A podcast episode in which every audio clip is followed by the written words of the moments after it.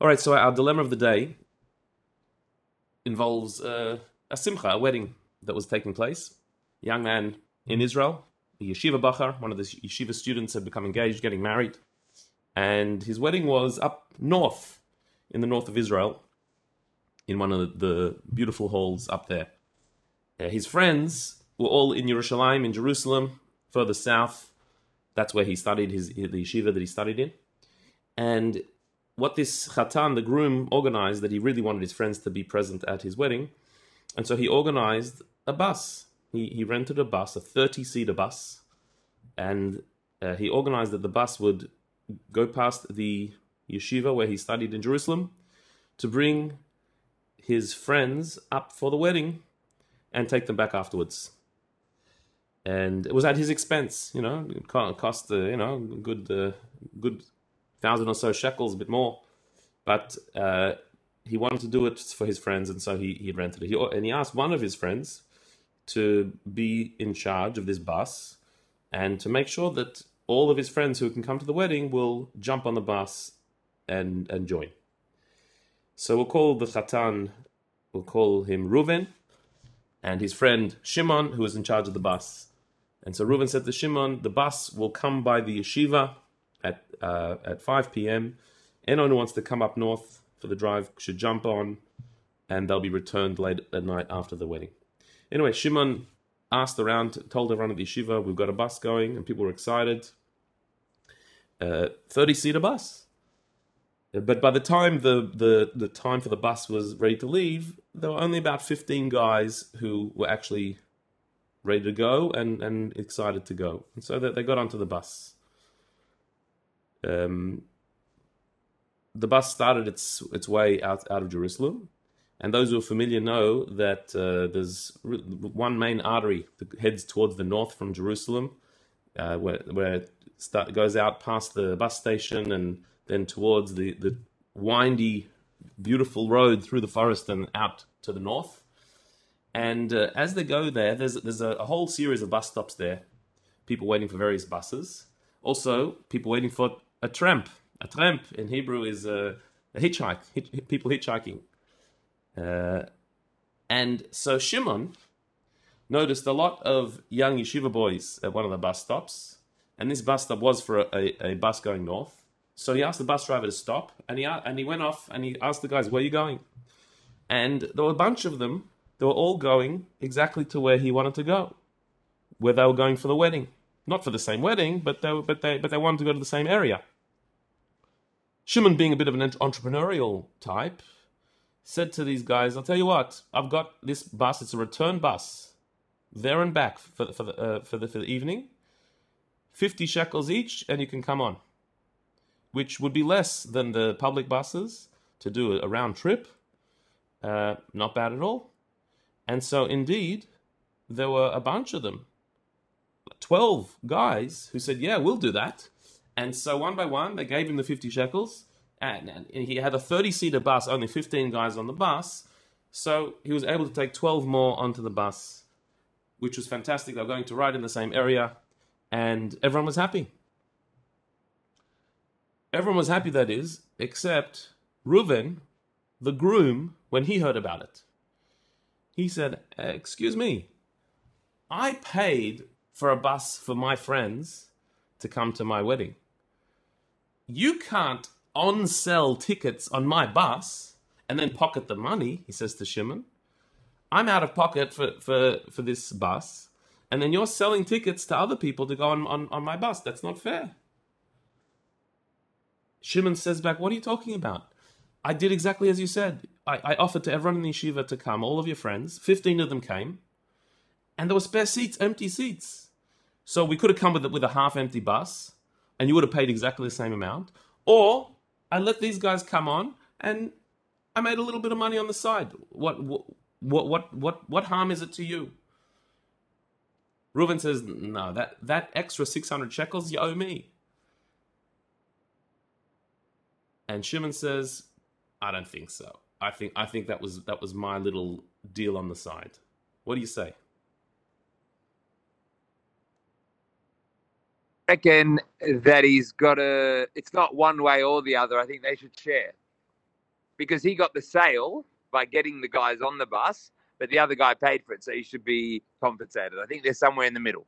Okay. There is a notion of shomer, and if you are guarding somebody's property or whatever, you cannot make a profit out of it because they invested in you the idea that you'll protect their benefits. So if there is any profit, it should go to the person that paid for the bus. Uh, because if if you've been nominated to be a shomer, then it's not yours to be used. Great point. Great point. So this is this is exactly what we have to analyze. We have to analyze: is are you allowed to make money off somebody else's thing? And if and if you do, is it all your money, or is it shared, or is it all theirs? Exactly, exactly, exactly. How does it go?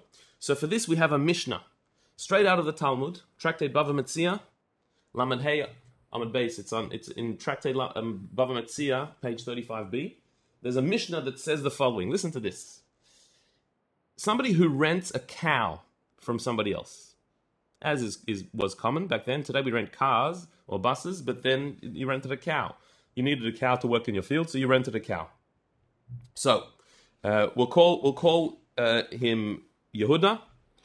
He rented a cow from uh, Zavulun. So Zvulun's cow is now being rented by Yehuda. He's paying rent for it.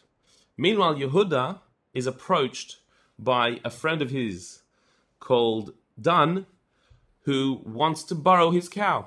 It's not his cow. It's not Yehuda's cow. It's really Zavulun's cow. Yehuda's renting it from Zavulun, but Dan wants to borrow the cow. He needs it just, just for the day. So, so, so Yehuda lends the cow that he's that he's renting to Dan, his friend. Meanwhile, Dan, while using the cow, a mishap happens. The the cow drops dead. He didn't do anything wrong. It just the cow dropped dead as, as it was doing its work. We have an interesting case here because when you rent something from somebody else, you're responsible to look after it. Like Nira said, a shomer, you're, you're responsible as, as, a, as a renter to look after it.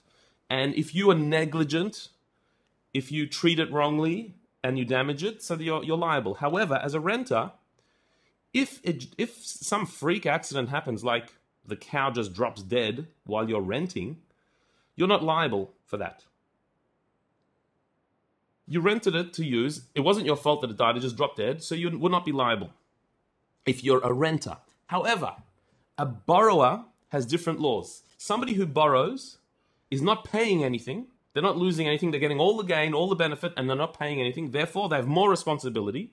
A borrower is responsible even if a freak accident happens that wasn't their fault, not through their negligence. They're responsible to pay. If you borrow somebody's cow and the cow dies, not through your fault, just through a normal old age or freak accident or whatever it was, it wasn't your fault. Nevertheless, a borrower has to pay the damages to the owner. So, in our case, we've got a mixture of these two. Zvulun was the owner of the cow. He rented his cow to Yehuda. Yehuda was a renter. Had the cow died in in in Zvulun's hand, in Yehuda's hand, sorry, he would have to pay. He would not have to pay because he's a renter. But he lent it to a third party, to Dan, and it died in Dan's hand. When you're a borrower, you have to pay for the death of a cow. So what's the case here? Who who? What what relationship do we look at? Do we look at Zvulun's relationship with Yehuda as a renter, or has this been transferred now to the borrower?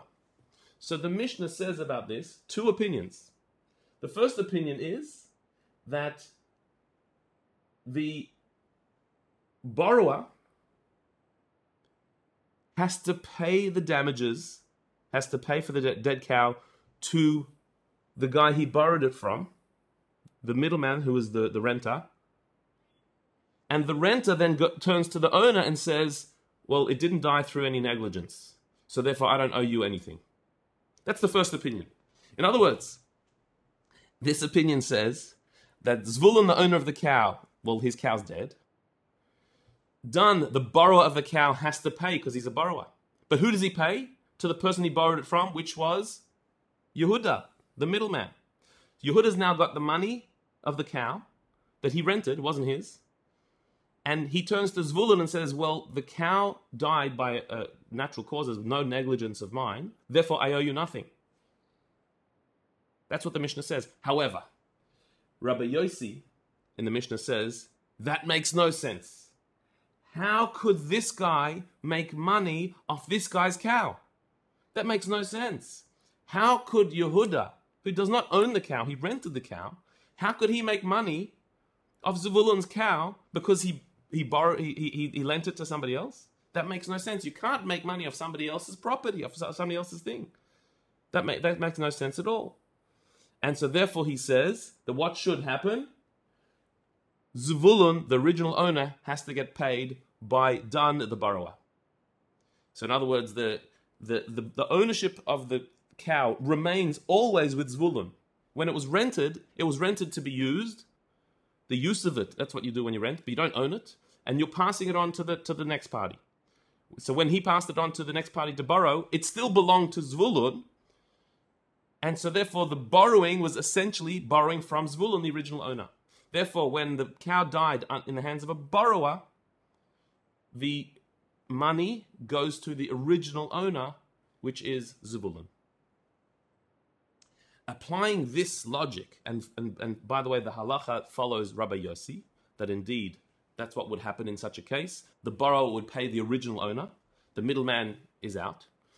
So, applying that to our case, we would say the same thing that uh, even though here the original owner we're talking about here is not an owner, the original owner is actually a renter, and that is Reuven, the Khatan, the groom, who paid for this for the use of this bus. He paid for the seats in the bus. The the was paid for by the Khatan. That's that he paid for it. He asked a favor from Shimon, you're my representative, to organize the people to come on the bus, my friends to come on the bus, who I paid for. For Shimon to go and rent out seats in the bus to other people or sell those places, however you want to want to describe it, well, how can he make money off somebody else's rental? That Reuven has rented this bus for his friends. He's, he's given them, he's not asking them to pay, he's giving them the seats, but he's paying for it. That's his gift, but it's his, but it's his rental. For Shimon to utilize that by, and, and make money out of it, how can he make money off somebody else's thing? Now he could ask, he could argue, Shimon could argue, hang on a minute, that's not the same. In the case of the cow, the cow is dead, the owner loses his cow. In my case, what is Reuven losing by me renting six places to these people? 12 places to these people. What is he losing? He's losing nothing. It's the same bus, the same payment, the same friends are coming. He's not out of pocket anymore because of me. So what's he losing by me renting out uh, these these seats of my own? Well, he is losing. He's paying for the bus. He's paying for this bus. He's, he's out of pocket. Yes, you're right it wouldn't have made a difference. He'd have to pay the same amount whether his 15 friends are the only passengers or you added those 12 people. He's still paying the same amount. However, he is paying. He is out of pocket. And therefore, you, you can certainly understand why Reuven would say, I, with my generosity, I wanted to pay for my friends to come to the wedding. But if there's some uh, some money in return, there's some return on my investment, if, the, if there's some ability for others to come on and pay, and I don't have to pay so much for my friends to come to the wedding, of course I would want that. And so Shimon cannot take that and make money off his rental, of, of Reuven's rental, when it's, when it's not his. And you can't say he's losing nothing, he's, he's paying for the bus.